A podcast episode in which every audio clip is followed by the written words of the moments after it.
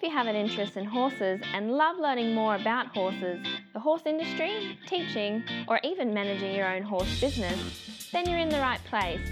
We would love you to join us on our mission, which is to improve the lives of horses around the world through the education of riders, handlers, and trainers. So get comfortable, listen in, and enjoy.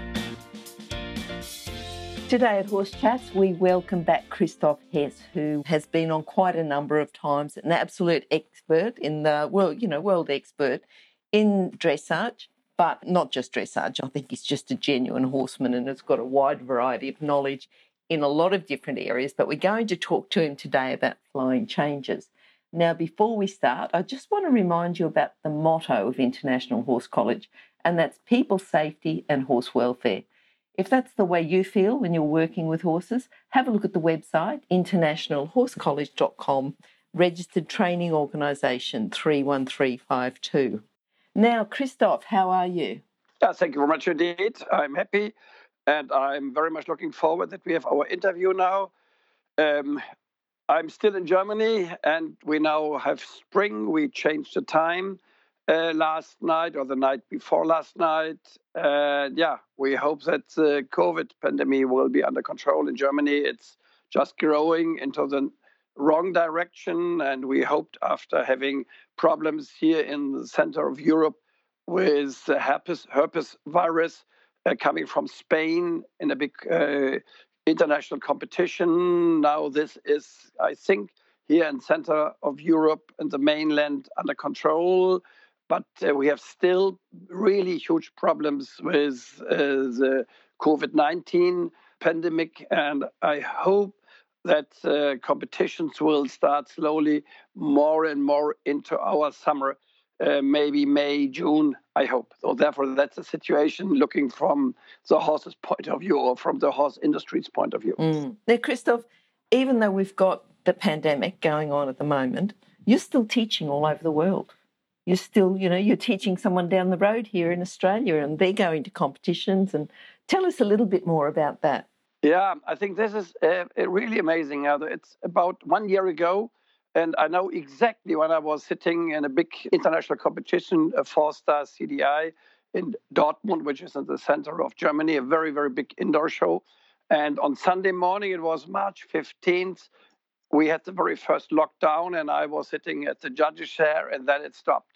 So and then I had my diary full and my schedule full with a lot of clinics and seminars all over the world. And then it stopped from one minute to another because I couldn't travel and everything was locked down. And then I said, What can I do? And I'm, to be honest, I'm not an IT expert, but I said, Okay, I now have to learn it. And then I started to learn it. And now I have a lot of students all over the world from, yeah, Brisbane.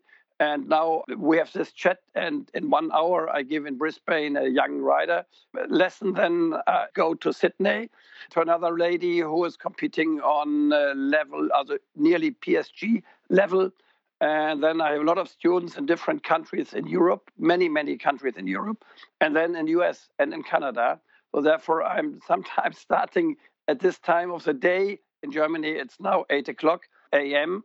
And uh, I finish in German time around 10 p.m. in California and in uh, Vancouver. So it's for me a big challenge to give online lessons and uh, webinars online in German and in, and in English. And uh, yeah, like this podcast. And I think uh, from this point of view, the world, the horse world is coming more and more together. But this is only uh, the second uh, good uh, thing. It would be much better to be physically having clinics and seminars and so on. And I'm just helping the British and the New Zealand team in the direction of the Olympics uh, and the New Zealand are the eventing team. They are all based in England, uh, the good ones or the very best ones. Maybe one or two Olympic uh, candidates are in New Zealand as well, but most of them are in in England, like the the the top uh, prizes. Also, Jonelle and Tim Price, who are the very best in the team in England since ages. And I help the New Zealand and mainly the English team, the British team, we have so many question marks. No one knows exactly whether we will have the Olympic Games, yes or not. And I think it's maybe 50% it will work and 50% it will not work. And uh, yeah, therefore we have to cross our fingers here in Europe and in Down Under, where you are living in this beautiful part. And I, I am happy that you will have the Olympic Games um, in, in uh, 2032. Is it nicht? in Brisbane? I think 32, which is amazing, and it's amazing place, and it's a absolutely amazing decision that the IOC had, uh, yeah, uh, will give the Olympic Games to Bris- the region of Brisbane to Queensland. Amazing congratulations from my point of view. Yep, yep, absolutely, absolutely. We we um we're here. You know, we went to Sydney for the Olympics, so um, 2032 in Brisbane. It's just wonderful. Yeah, it's wonderful. I think it's it's very very good for the region. It's very good for the sport, and I think important is that we have countries who love the sport. I was in in Athens, one of the judges, and um, you had always a feeling it was there because of historic reasons, but population didn't is, is not a sport population. They didn't love it very much. And I know uh, in Australia, when we had the, the Olympic Games 2000 in Sydney, I wasn't there, but I saw it on TV a lot. And I saw how motivated all the people have been because uh, Australia, they love the sport. They love Olympic Games. So therefore, it's a spirit for the whole country. It's a spirit for, for your region and for your state. And therefore, I'm really happy that you have the chance to organize uh, the Olympic Games, which is great, and it's a marvelous decision. Now, Christoph, we're talking about flying changes. I want to keep talking to you about the Olympics and what we've got planned and everything, but let's talk about flying changes because if people are planning on being at the Olympics, you know, just to understand what a flying change is, because as far as riders are concerned, you know, when you first start riding, a flying change is like this magical thing that it's off in fairyland that you may be so far off. But, you know, really a flying change is just something that a horse does naturally, isn't it? That's true. Can I just start with short sentence before? Uh, the when you start, because you just said it, that's nearly magic. When you start to ride uh, the flying change, it's, it's after the horizon to ride a proper flying change, not just sitting on a horse and uh, do it naturally, but to train a flying change looking from the dressage judges and uh, trainers and coaches point. That's really when you start to ride, it's behind the horizon. And I would say when you look uh, just from the dressage rider's point of view, the first thing is you have to learn to sit properly, relaxed, and balance in the saddle. That's a big challenge for you as a rider. The next thing is what you have. The, the, that's the first big fence uh, as a dressage, dressage to, to have to jump. No, the next big fence is to ride a horse properly in a good contact without help in a good contact so that you have a steady contact that you are, get the feeling to ride the horse from behind over the back into the mouth. That's a big challenge to do it in a good way. That's the second big fence to jump. And the third big fence is, to be honest, learning how to ride flying changes, to learn to get the right timing to do it and to do it in a proper way. And the last very big step is to ride horses in piaffe and passage, to train piaffe and passage. So these are, from my point of view, the highest fences you have jumped when you want to become a good rider. And now to the flying changes. And what is a flying change? A flying change is changing the canter from left to right or from right to left in the moment of suspension. We have to realize that a horse in canter has always a moment of suspension and the flying change is part of the natural movements horses are uh, have it by nature. Each horse is able to do a flying change outside in the fields. Sometimes a true flying change, sometimes into phases, sometimes into disunited or cross canter. They do it, but they are able to do it. It's not magic for a horse, but it is a true challenge for the rider to practice a flying change. And it's a challenge for a rider to practice a flying change with a trained horse or with a well trained horse. But it's a huge challenge, uh, sometimes so huge that the rider is unable to train a horse. And when you train a horse a flying change. That's a huge challenge for the rider. And some riders have a lovely feeling to do it. Some riders don't have this sensitivity. Therefore, if I can explain, uh, then I would explain what you have to do to ride a flying change because that's that's uh, the point. Because you have to get a feeling when you canter your horse for the movement. You have to have the feeling uh, what is the moment of suspension, when starts the moment of suspension, because in this moment the rider have to give the aids for the flying change or just a moment uh, before and then the horse has a chance during the uh, moment of suspension changing uh, the legs and this is which uh, yeah many riders are able to ride in a lovely way but most of the riders all over the world are nearly unable to ride flying changes and therefore i love it to give some explanations later on in this uh, podcast how to train how to ride flying changes and which kind of mistakes we have and how we can uh, fix these kind of mistakes. Okay, okay. So, say the rider's riding flying changes, but on a schoolmaster, on a horse who's already been there, done that, and they've got another horse that they're bringing on. What sort of pre training, prerequisites should the horse have? What sort of canter? Just tell us a little bit, because you've talked about what the rider should have, but say we've got a rider who's experienced already riding changes, what should the horse be doing before a change is even asked for?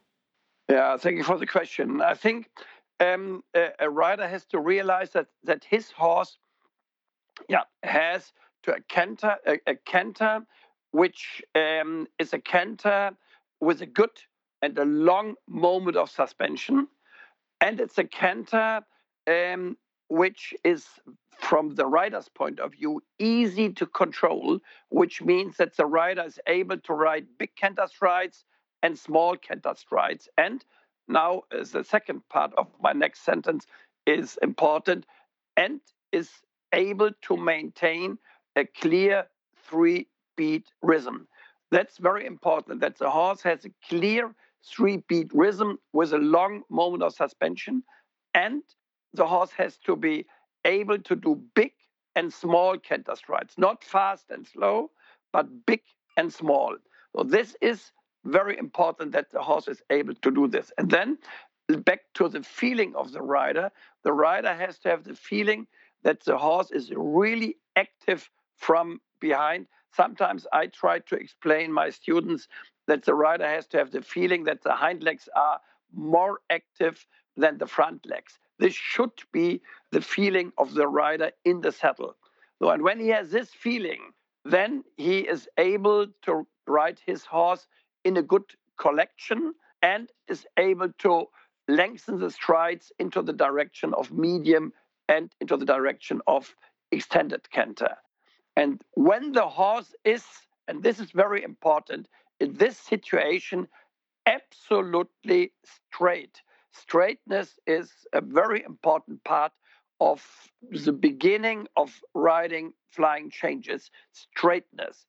In combination, and then another important part of my sentence, which I want to underline, is that the horse is able to be in canter with good flexion. You need flexion, and in the handbook of the FEI, of the World Equestrian uh, Association, it's written down that in canter, left hand and right hand horse is, has to be always ridden with flexion. And to be able to flex your horse in the proper way in canter is part, in a positive way, of a good control of the horse, especially in the canter. And this is a feeling and this is a goal uh, which you should have before you start with flying changes. And then you have to be able, looking from the rider's point of view, able to ride very smooth transitions between medium and collected canter and between walk and canter, canter and walk to ride simple changes of legs. Very smooth transitions into the walk and then immediately with a 10.0 sensitivity to the driving aids from walk into canter again. And I underline again on a straight line.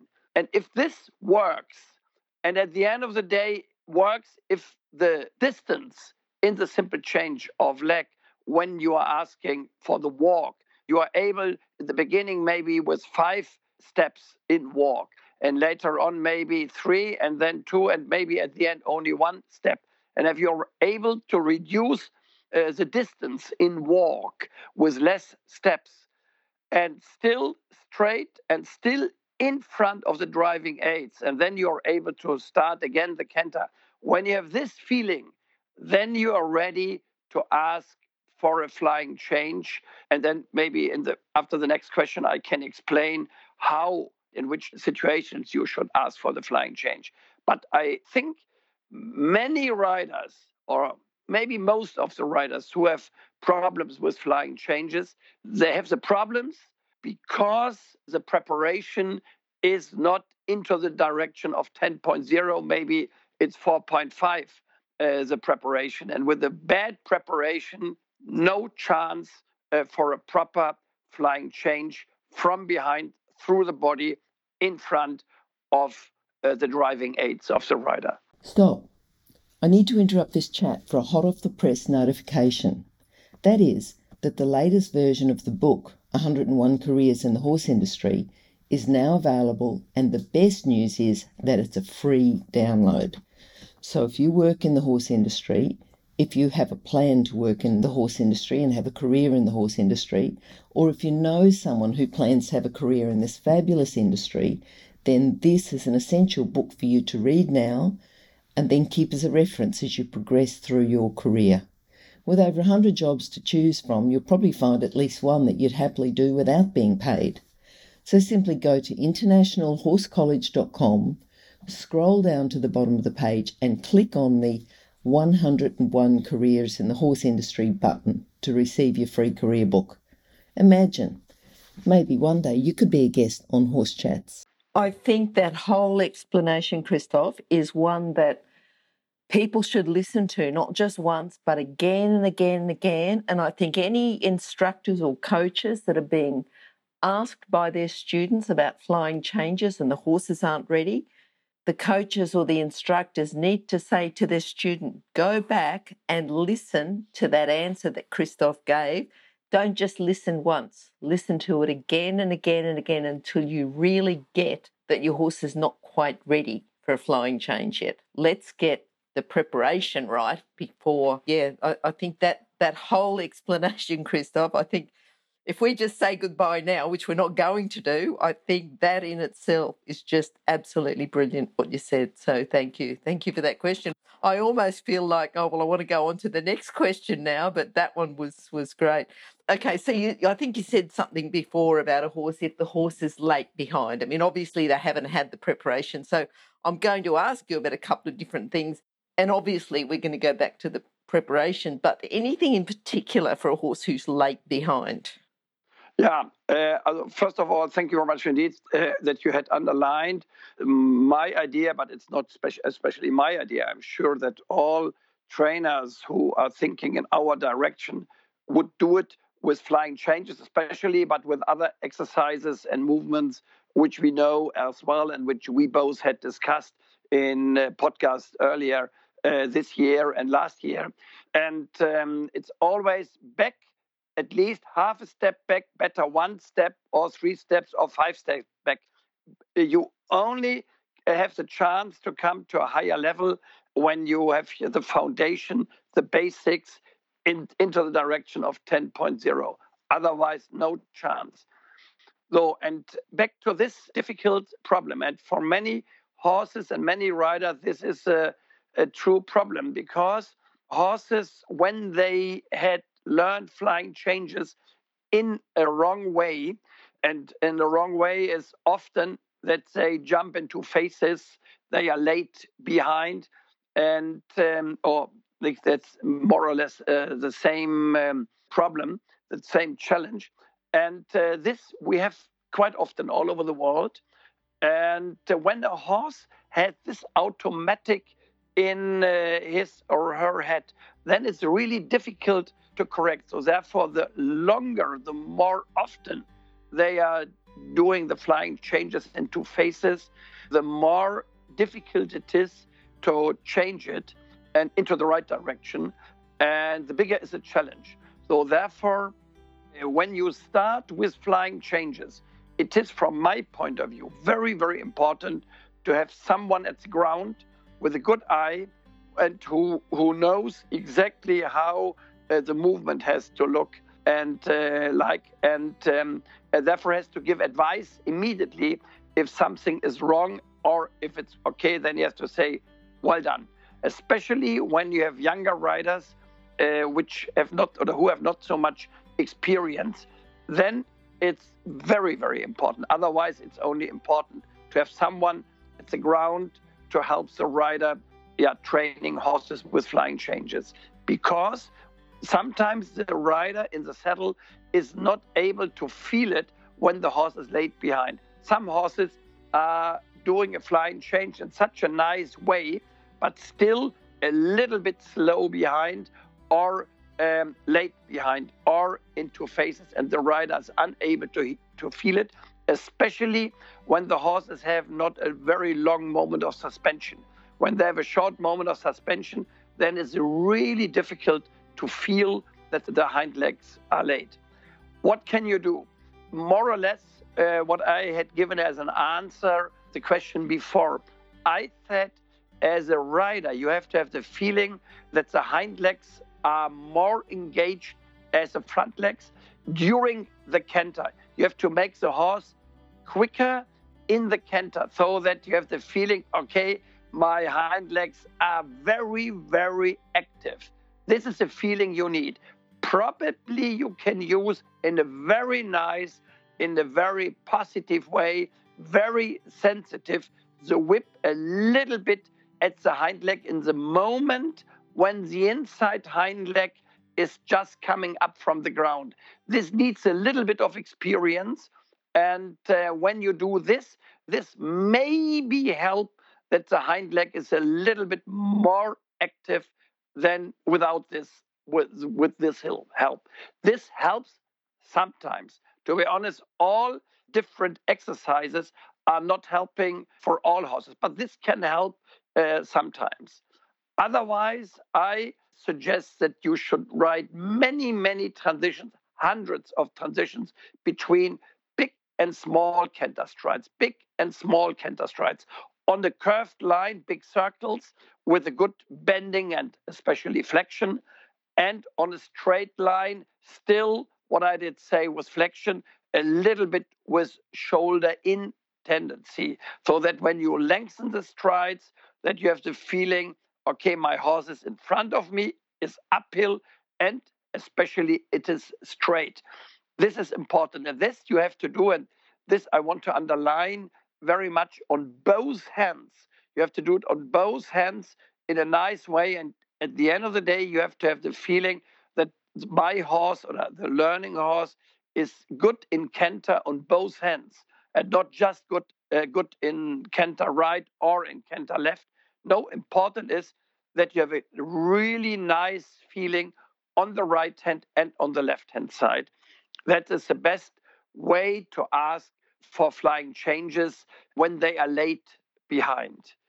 Yeah, what can you do uh, during uh, or on the way to the flying change? I think when you, for instance, ask for the flying change on the diagonal and um, ask at the end of the diagonal for a flying change with a horse which is sometimes late behind, then it's good when you ride on the diagonal, when you come, as an example, from the right hand when you ride two or three times longer and shorter strides, longer and shorter strides, then true collection.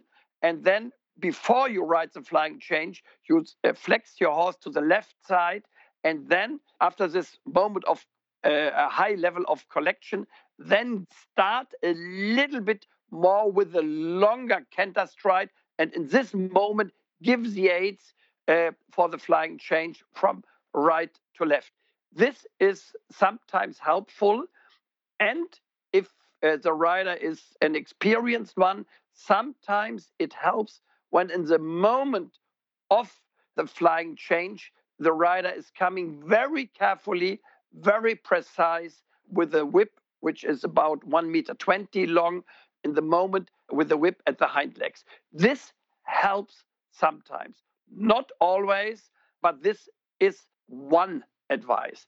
Another advice is that you are asking for half passes and try to maintain in a very precise way the three beat rhythm in the half pass. And when we do it in a similar way, on the half pass right in canter, maybe from center line to the track. Um, and then very important is that you have enough room after the half pass and uh, quite a long distance that you are not immediately in the corner so that on the straight line you first flex the horse to the left side and then the rider has to give the aids to do the flying change. And very important is that in the moment he is giving the aids, that he is using the new inside leg, which is the left one, um, that the, the inside leg is coming into the right position. That's important with enough energy so that the horse knows that the horse has to jump the flying change from behind. And this is important this the, the jump from behind. This is the feeling the rider needs, and therefore he needs a very, in a positive way, strong and effective new inside leg, so that the horse knows that the horse has to jump really from the back to the front in one phase with enough energy. Otherwise, it will not work. We've talked about the prerequisites and the way the horse should be before we even ask for the change, but you're also giving us the the exercises on what we can do to correct you know problems. Yeah. Now I want to talk to you about early behind, what we can do there, but should we talk about close behind as well? Um, what do you mean with close behind? Close behind. I suppose um, it'll come up sometimes on dressage tests, and I imagine that instead of it being a very clear this is a change. It's not quite late behind, but it's just a bit close, not quite through, not from going yeah. from one good quality yeah. canter to another. Ah, yeah, okay. I didn't know the the word close behind. Um, yeah, yeah, maybe would be, be more through. Um, I think um, very important is that um, that a rider gets a feeling how the canter works, and therefore I think when a rider wants to start, to, to teach his horse, her horse, flying changes. He needs uh, to look into the rule book. And I think in the rule book, he will see uh, the movement canter. And we have to realize the canter is, uh, is a three beat rhythm with six phases. And I think a rider has to see which are the six phases. And when he will, will realize that the horse, after the moment of suspension, will come with one leg, and it's it's the the, the outside hind leg on the ground first. Uh, this is phase number one. This is what uh, riders often don't realize that it, it is the outside hind leg. Therefore, the outside hind leg is very, very important for the canter work and the gymnastic process in canter, and especially for the flying changes. This is one part I want to, to say um, uh, to answer to this question. And the second part is that the rider has to ride a lot, but I think it's good when he often watches horses in canter. And uh, the rider has to realize that when he is watching the canter, that he has a feeling that the canter starts from behind, that the canter is an exercise with a lot of energy from behind. Though this is, from my point of view, very, very important that he, yeah, what I did say to your first question, that he has a, the feeling that the hind legs are more, has more energy than the front legs. Though, and this is exactly the feeling which you need in the flying changes as well, that the flying change starts from behind. And uh, many flying changes, they are more or less clean but the movement doesn't start from behind. And this is very important that a young horse or a learning horse will learn the flying change to jump from behind and not a little bit, yeah, starting with the front and then the hind legs are coming. Uh, many horses are doing it in this in a nearly perfect way, but this is not the way flying changes are good.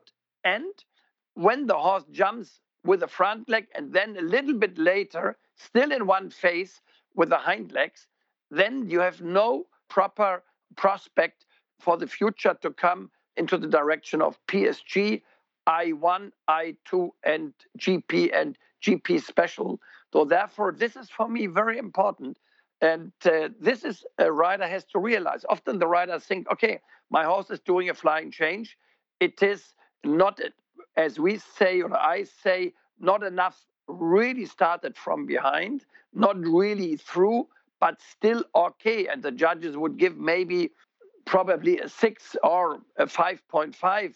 So it's it's it's an uh, uh, a sufficient uh, um, mark, but it is not a flying change with a prospect for the future. Therefore, you have to correct it in the way that the movement starts from behind. This is my answer. I hope I did understand the question in the right way.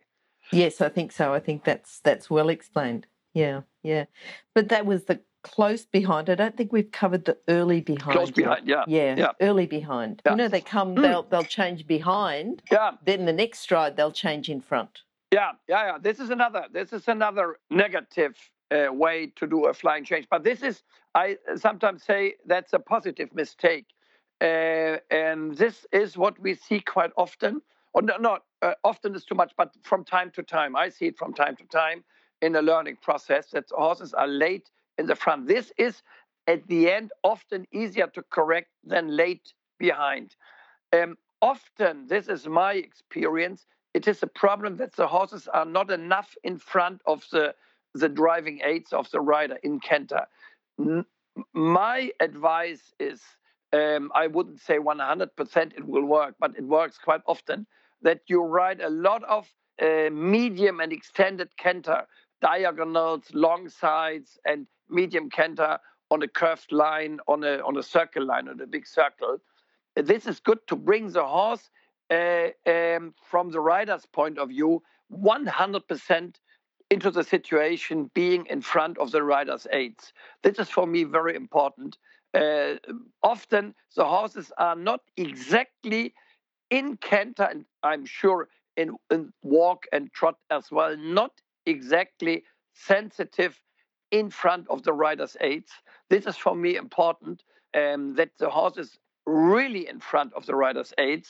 And when you do this, often quite easy to correct when the horses are late in the front.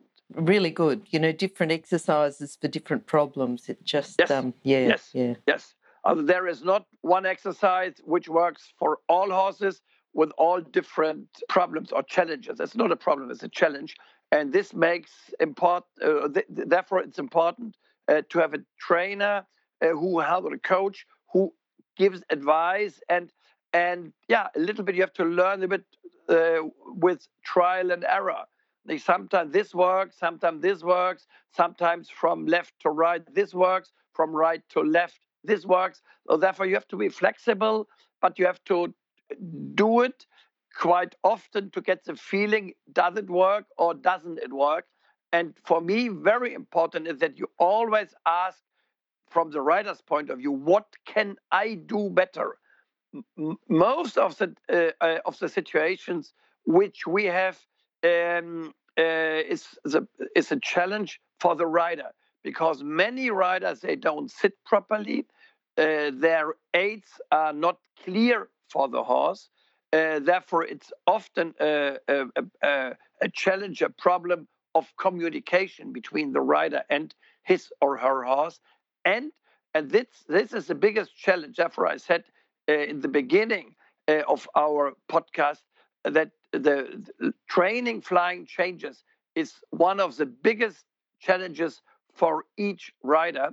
And the the why uh, question uh, comes now, and, and the answer is because of the timing. You, the rider needs a very special feeling for the timing when he has to give, he or she has to give the aids. very precise with the legs in the right position, with the seat bones in the right way. And this has to be exactly in, in, a, in a part of a second. And if you do it in this part of a second, it works. If you do it a tiny bit too early or too late, it doesn't work. And and that's this is uh, makes uh, yeah life difficult uh, uh, training flying changes. Again, that the challenge is to get a feeling for this timing, and therefore I think uh, when I just can add this um, to get a feeling for the timing uh, is the best way to to canter your horse and maybe in a lunging situation and close your eyes that the rider closes his or her eyes uh, to to get the the right feeling for the canter the feeling for the canter for each canter stride is the best way to learn um, how the timing is or what is the right moment to give flying changes. So that's that's important. Other you can't get the feeling for the timing during the flying change. You have to get the feeling for each canter stride, and the more familiar familiar you as a rider you are uh, with each canter stride, the better you get the, sensitivity, or the easier you get the sensitivity uh, for the right timing um, to ask for flying changes yeah, I think it was really good that we talked about the what the rider needs to do as well. And so important, so important. What about we've got a horse now who was going well, then started to rush the changes? What's brought that on, or what can we do there? Mm-hmm. First of all, I looked back to the rider. Um, uh, this is often a problem that the rider uh, is too much using the reins, so that the horse get tense, tension before the before the flying change. And often it's a mental problem of the rider uh, because uh, many riders think, oh, I'm not good with flying changes and I'm not sure and I don't know my timing good and I don't know how I uh, how I have to give the aids and and and and, and therefore the riders are afraid. And horses are very very sensitive animals, especially when they have a, a high level of sensitivity, the more uh, level, uh, the, the better their sensitivity is, uh, the more sensitive they are when the rider is afraid. And um, when the rider is afraid, then they they they are tense, and uh, in this situation, yeah, they rush away and they do other stupid things, and the rider then uses the reins and in a in a maybe not very nice way. And then at the end of the day, the horse is afraid, uh, not because of the flying change. No, the horse is af- uh, it's afraid because of the rider's reaction. So therefore, I think my feeling is that very often when we have this uh, problem, which you had asked for or you had uh, described just when you had asked the question, is um, uh, not a horse problem mainly, it's a rider's problem and uh, the horse is afraid of the rider's reaction, and therefore uh, the horse is tense and is rushing away, and so on. What can we do?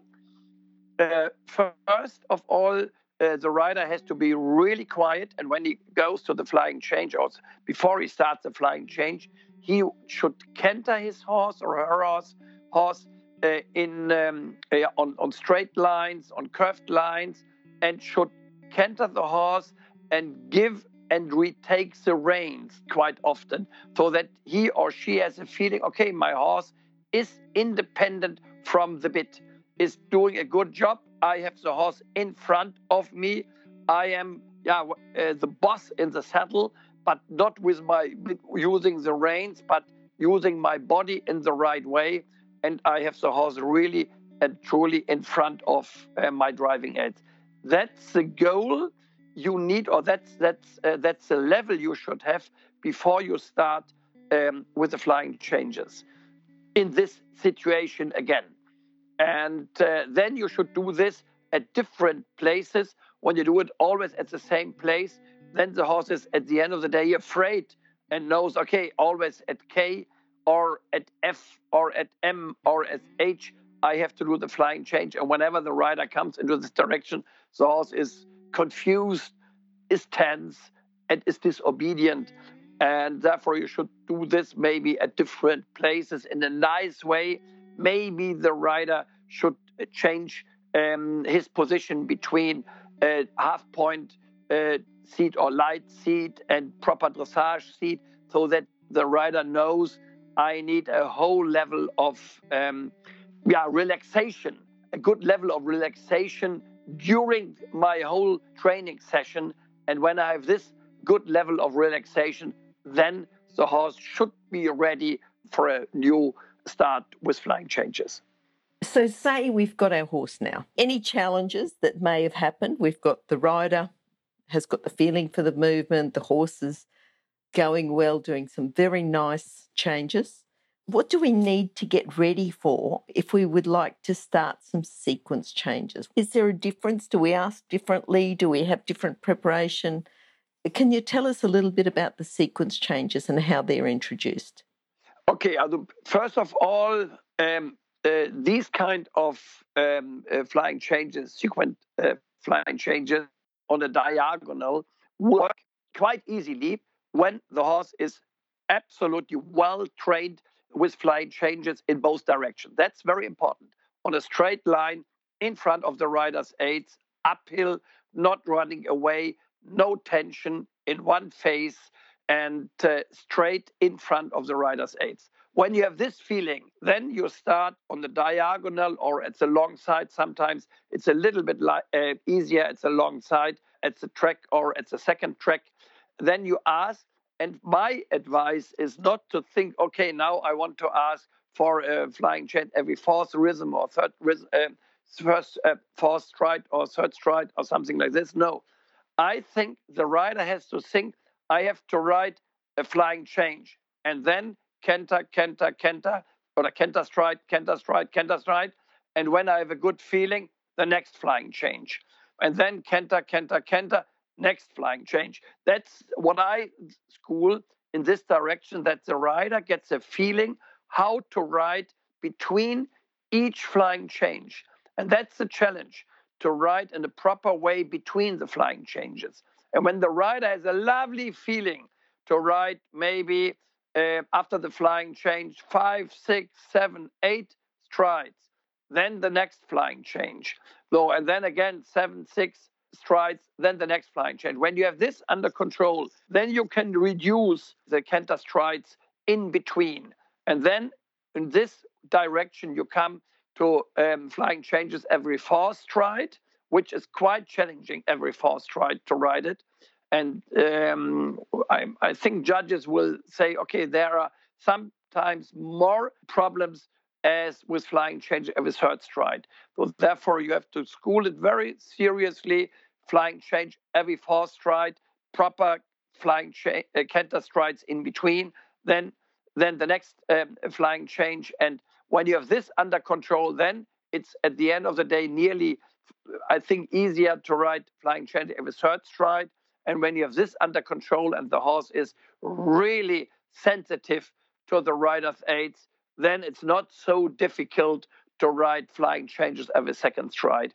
Important is that each flying change and each canter stride has to be done in a good way with quite a long moment of suspension, straight and especially well relaxed with a good uphill balance in front of the rider's aids. That's for me very, very important, and that the rider is sitting as quiet as possible. Otherwise, the horse comes out of his or her mental and physical balance. Now, is there anything different? You know, I know that you started off and just did the two down the long side and then, you know, kept thinking about the quality to go, you know, to the four, to the to the every third stride, to every second. Going to one time changes. Is there anything extra that we need to know, or we just need to get the two times well established? What should happen there? Yeah, yeah. Also one one flying changes at every uh, at um, yeah at every stride. Uh, this is a new that's a new league uh, because that's not, to be honest, a natural movement of the horse, and you need in a positive way it really, in a positive way, a little bit of stress, positive stress in the horse. The horse has to be a little bit quicker. And um, many horses are doing nice flying changes every second stride, but they get problems to do it at every stride. And uh, to school this, it's very important, first of all, to have what I underline always that you have a, a, a true uh, straightness, and then that the rider has a feeling the horse is really active under me and is uh, accepting my driving aids in a very, very sensitive way immediately. So that's important. There is no time for a little bit be late to the activity of the rider's driving aids. If there is not a 10.0 sensitivity, then it will not work. So, and then I think the best exercise to start with is just uh, one and one. Ask for um, a flying change at one moment, uh, do it just one and one, and then stop, and then canter again, and then one and one, canter again, one and one, canter again. And for this exercise, you need quite a while, and you should do it on both hands. Starting maybe most of the horses love it more coming from the left hand side, is my experience, but uh, horses are different. But uh, I know a lot of horses, and we trained it coming from the left hand. And when you have a little bit established, then do it on the right hand side, one and one, one and one, and many strides, not normal canter strides in between, one and one, one and one. And the better one and one works, the more easy it is to come to the third flying change at every stride. And um, this needs time. Many horses need quite a while to get a feeling for this special exercise, especially the horses who are a little bit slow thinking in the head and the horses who are very uh, much motivated. Often these kind of horses are a little bit tense in all gaits. These horses have sometimes problems to do each flying change in a nice way. They are sometimes a little bit hot, a little bit tense, or sometimes extremely tense. So therefore, these horses you have to relax very much, and the horses who are a little bit slow thinking, not so engaged, these horses have to be a little bit more sensitive to learn these kind of flying changes. To be honest, not all horses who are doing flying changes will learn flying changes at every stride. And I have to say, and I want to be honest, not all riders are able to ask and to school horses in flying changes at every stride.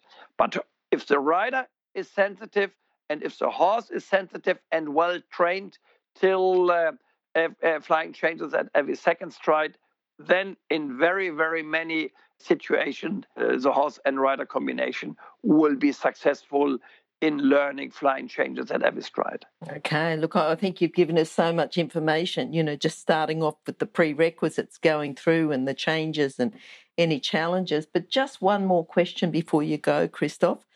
As a judge, is there anything, and I know you've given us so much information, you know, going back through training and doing this, is there anything in particular that you're looking for as a judge that will increase the mark of the flying change?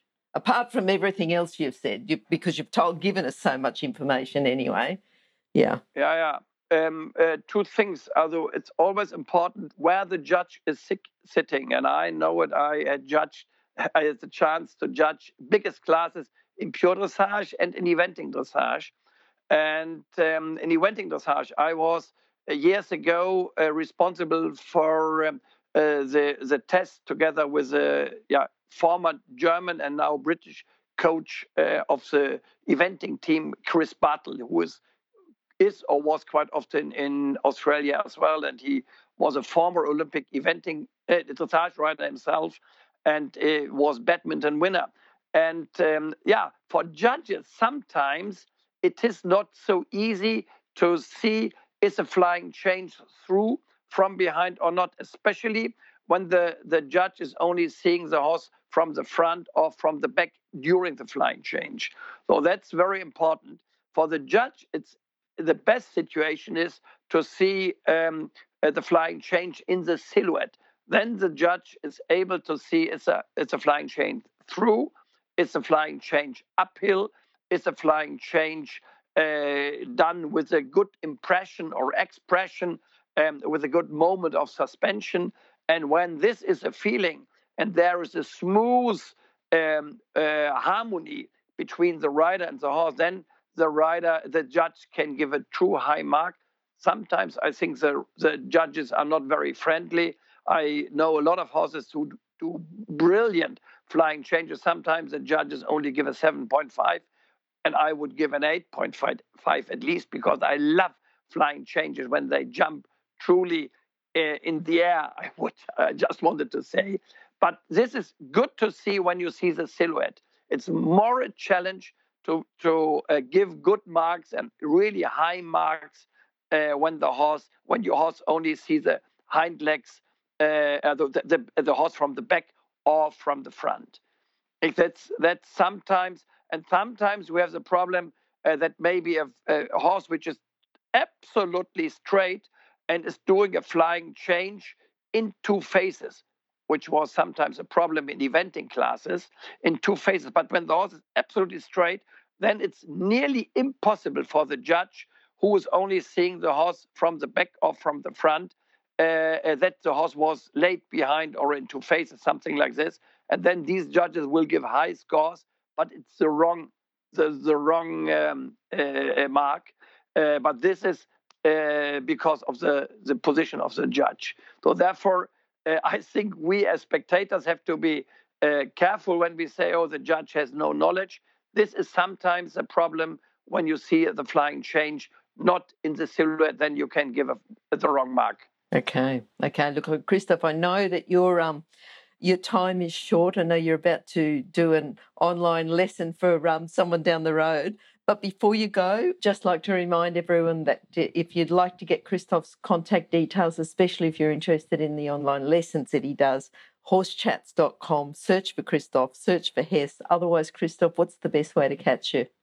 Yeah, also I um, when you like, you can uh, yeah send me a, a text um, uh, or a chat. I can give my phone number, and um, I'm I'm available um, via WhatsApp, or I, I have a um, homepage or a messenger via Facebook. But my, my phone number is maybe this is the easiest way plus 49 for Germany, then 170, and then 8519323. Or my email address is ch at Christoph with a ph at the end uh, dash Hess, H E W S dot info. That's um, the email address. Perfect. All right, Christoph, thank you so much. We look forward to catching up with you again and um, one of your very informative chats. Thank you very much. Thanks for your time. Bye bye. Yeah, Glenys, thank you very much. If you've enjoyed this chat, then please comment, rate, and subscribe. If you'd like any changes or recommendations for guests, then please contact us through horsechats.com.